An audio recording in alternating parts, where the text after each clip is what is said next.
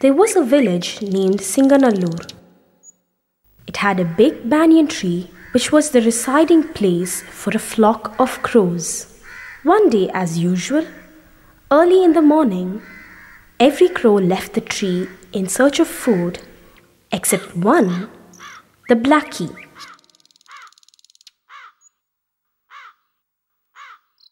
Blackie was sleeping till the sun rays touched him.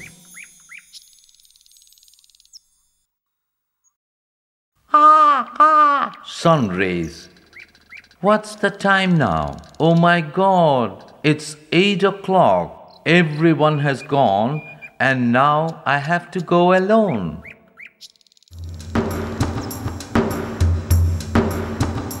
Blackie flew over the streets of the village in search of food.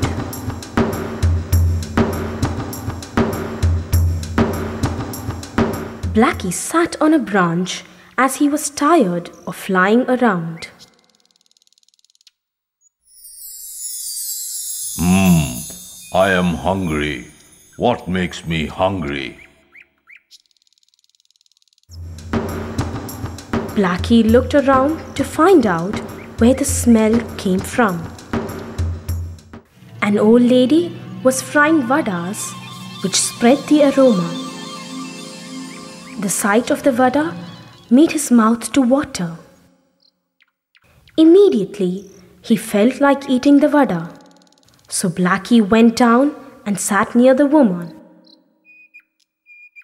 Hmm, a crow is kept in arrest. Blackie slowly went near the vada plate. Hey, you are here to steal the vada? Let me also tie you. Bad, bad lady. Very dangerous woman. It is possible to get a vada only if she is not here. What to do? An idea flashed in Blackie's mind. Immediately, he went to the backyard. Grandma, oh dear grandma. Oh, my grandchildren, I am coming. The moment the old lady went to the backyard, Blackie picked up a vada and flew back to his home. Blackie was happy and was about to eat his meal.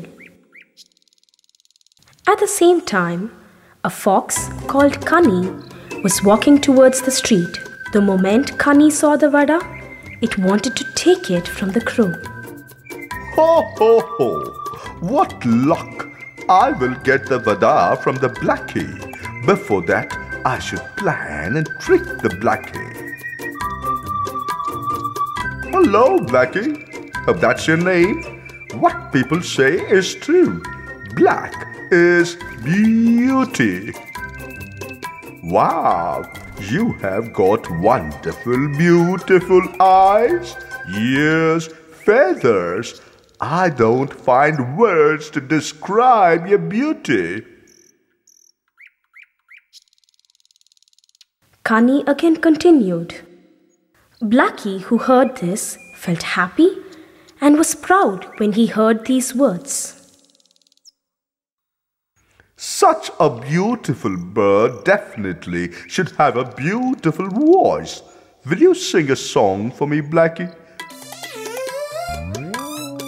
Blackie was totally flattered. Oh, I am a fool. That's it. The vada fell down and it was in the hands of Kani. Oh, let me clean the sand from the vada before eating it. Kani took the vada and disappeared into the forest. The fooled Blackie was disappointed. I should not have believed the words of that fox. Now I should look out a way to get another vada from that old lady. Beware of flatters.